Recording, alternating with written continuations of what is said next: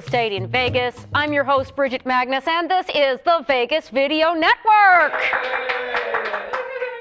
Major thanks to those of you who are watching on the Vegas Video Network, those of you who have tuned on through iTunes, Ishkabibli, YouTube, Roku, and those of you who are listening on the radio at KSHP 1400 AM. Now then, if you have a question, problem, or suggestion, go ahead and get ready to send it out to us by email at gettingreal at vegasvideonetwork.com. Perhaps you'd prefer to use the telephone and call our toll-free listener hotline at 866-966-4599. We do, of course, have the live chat open right now. For those of you who are watching live, of course, if you're watching on YouTube, you're probably not going to find us on the live chat. It's just the way it is. Um, it is a uh, beautiful, if slightly chilly day in Las Vegas, so let's go ahead and get started with some Friday figures. Awesome. Well, I've got some good news today. Um, all of our figures are from the GAVL, GLVAR MLS system. As of this morning, we had 11,851 available units. I'd like to point out that that number has dropped below 12,000. Um, we hope to have some, some fresh inventory after the first of the year. Let's face it, who really wants to list their home during the holidays unless they have to? Um, we may also uh, um, get a little bit of uh, non-Grinch action as the banks do, uh, actually go through with some foreclosures that they might have been putting off during the holidays. Of the total, uh, let's see, no, excuse me, the median price on single-family homes is 140,000. The median on condos is 55, and on townhomes it's 80,000.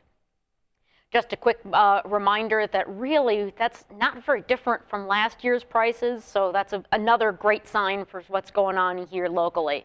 Of our total, we've had 2,287 foreclosed properties with a median price of $106,000. We also have 5,374 short sales with a median price of about 110, and we also have 4,192 non-distressed properties, classic sales, regular old-fashioned owner. Median price on those is $184,000.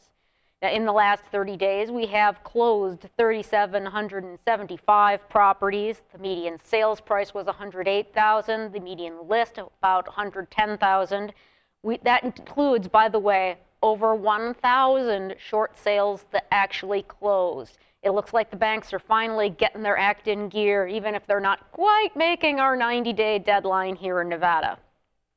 We do have 5781 rentals available, 2193 that have leased in the last 30 days, and the median rent on those is stable at $1,095.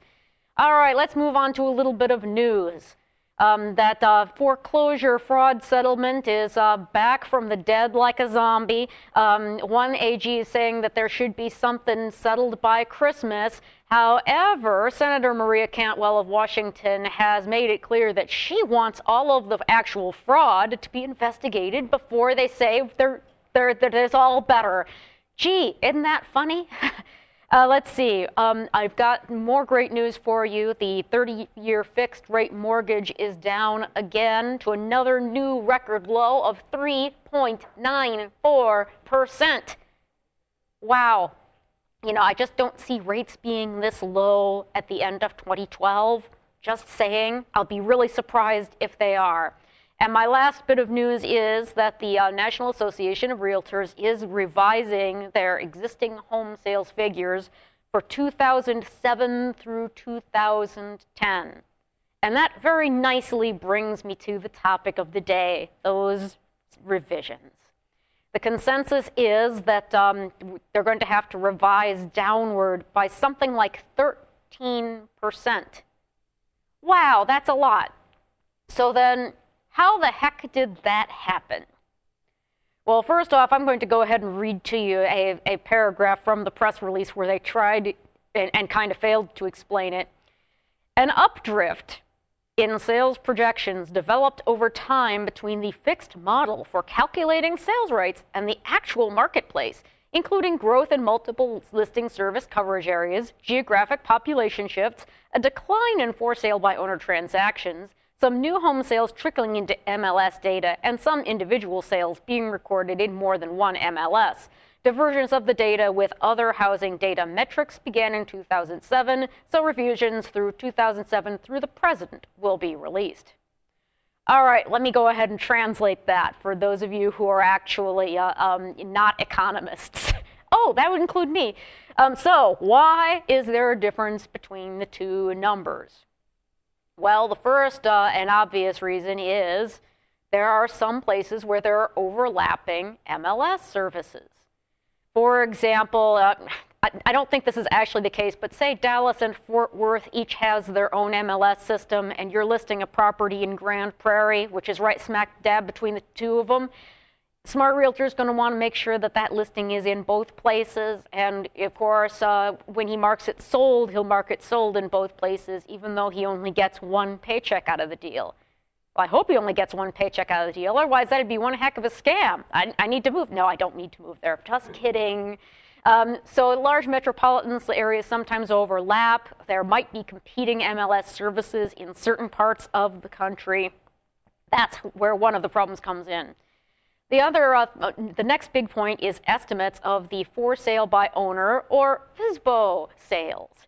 Basically, these don't normally appear in the MLS and have to be either estimated or hand counted by through county data. Now, the National Association of Realtors is, of course, a national organization, so they don't exactly have the time to count them. They have a, a, big theory, a model of how many they think there are supposed to be. There are, of course, other sales that occur outside of the MLS that I'm kind of lumping into that particular boat. And the other big culprit is that some builders are putting new homes into the MLS to get them greater exposure. That's great, it's not a problem. But in this case, it appears that some of those properties are not only being counted as existing home sales through the MLS, but also in the reported new home sales data. So they got double counted. Wow, that, it's a hard way to come up with 13%, but there you have it.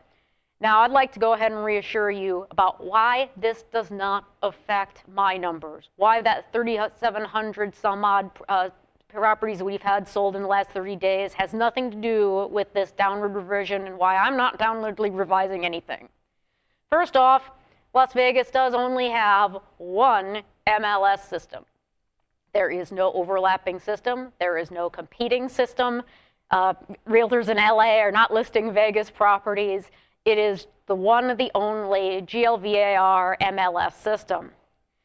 Um, the next thing is I'm not estimating anything. I'm not giving you an estimate of uh, FSBOs, bulk sales to investors, new home sales, or anything of the sort. All I'm doing is going into the MLS, doing, uh, doing the search, finding out how many properties that were in the MLS actually sold. No estimates.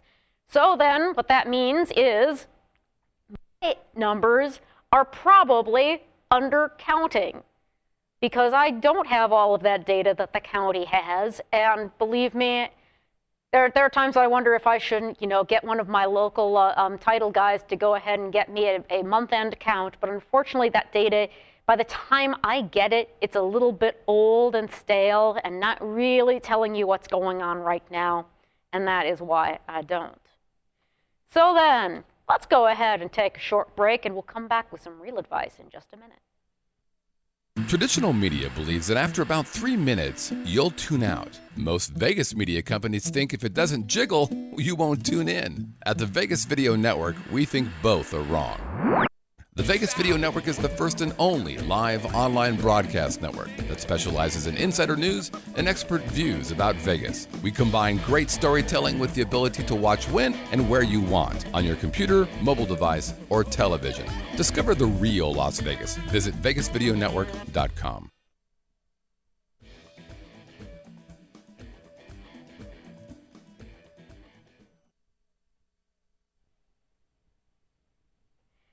All right, today's real advice topic is a little unusual for me, if not downright epicycloidal. We're going to be talking about something political, sort of.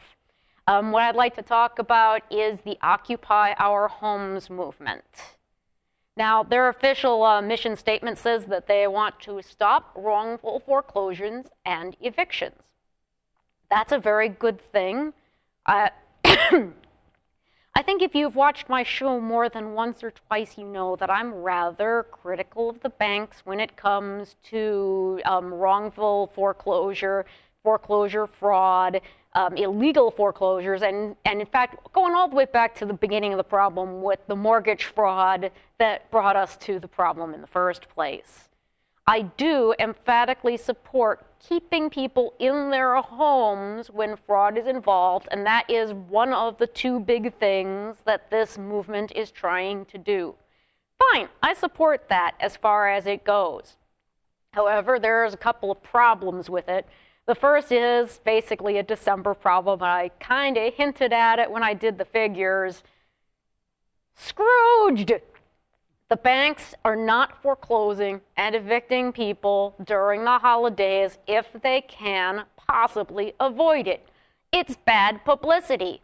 You don't want Channel 8 out in front of that house talking to some homeowner about how boo hoo, they just got their eviction notice and they have to be out on the 22nd of December, and what on earth will we do about Christmas for the kids? No, they want to avoid that mess. Nobody wants that to be their publicity during the holidays. So, this is the right time of year to bring attention to the problem of people being evicted, put on the streets in December. Oh, the horror! But this is the wrong time of year to do anything about it. You're addressing a problem that's not yet a problem.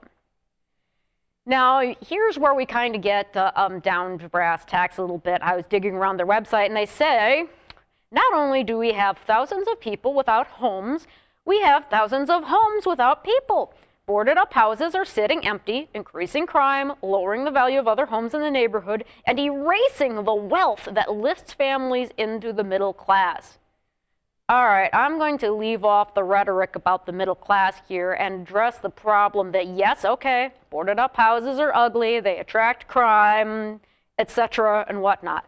That much is true. Here's where we're going off the rails takeover of foreclosed homes. It sounds like a win win situation. You take these people who don't have homes and you put them in homes that don't have people, and my goodness gracious, we've solved poverty by fall. No, no, we haven't. We have not. Um, this is a problem, and I'm going to tell you why. First off, just because a house is vacant doesn't mean it's foreclosed. Sure, maybe it's even got that notice on the door with the blue tape called a notice of default. That doesn't mean it's foreclosed yet. It doesn't even mean it's necessarily going to foreclose yet. So you've already got a huge problem just identifying which homes are both vacant and foreclosed, and it is harder than you'd think. Second problem is that trespassing is a crime. Now, this sounds brutally obvious, which is why I'm just going to go ahead and make sure that you understand that, that if you do trespass into a, a, a foreclosed home, you can be arrested. Um, this does also, let's say you go ahead, you occupy a vacant home. Now that home is going to be harder to sell. And I'm not just saying this because it makes my job more difficult. I'm saying this because it means it's going to be harder to get a normal, regular um, mortgage paying person into that property, someone who will fix it up, someone who will live there, someone who will help erase the problem of foreclosures in that neighborhood. So you're actually slowing down the process of getting back to normal by occupying these homes. And finally, the last big problem is hazardous conditions. And I put an exclamation point on the end of this because you could be putting your health and life at risk by occupying these homes. Oh, Bridget, you're exaggerating. No, I'm not. We're talking about mold. We're talking about asbestos, unsafe electrical systems. We're talking about unsafe heating systems. Just, oh, you go to sleep and the carbon monoxide kills you in the middle of the night. Oh, that wasn't such a good idea, was it now? Plumbing problems, roofs that might fall on you, floors that might fall from under you. Um, these days, let's face it, if a foreclosed home is not available, you should be asking yourself why. Yeah, that's a tough question. Why is that home not on the market? Oh, could it be that the roof is getting ready to fall down? Hmm, I don't know. Could be. All right, so then, brief summary of that. Occupy our homes. Yes, fine. Do what you can to keep people in their homes when you think they've been foreclosed on wrongfully. But for goodness sakes, don't get all vigilante and start occupying homes that aren't yours. All right, then, I sure would like to thank everybody for tuning in today. Um, let's see, go ahead and continue sending your questions, problems, and suggestions to us by email at gettingreal at vegasvideonetwork.com. Don't forget, you can also call the toll free listener hotline at 866 966 4599. If you have a personal real estate issue that requires my help, or you want to see the full version of the Friday figures, you can find my contact information and much more at bridgetmagnus.com. Drive safely this weekend. Um, stay warm. It is a little chilly in Las Vegas. We will see you next week. Traditional media believes that after about three minutes, you'll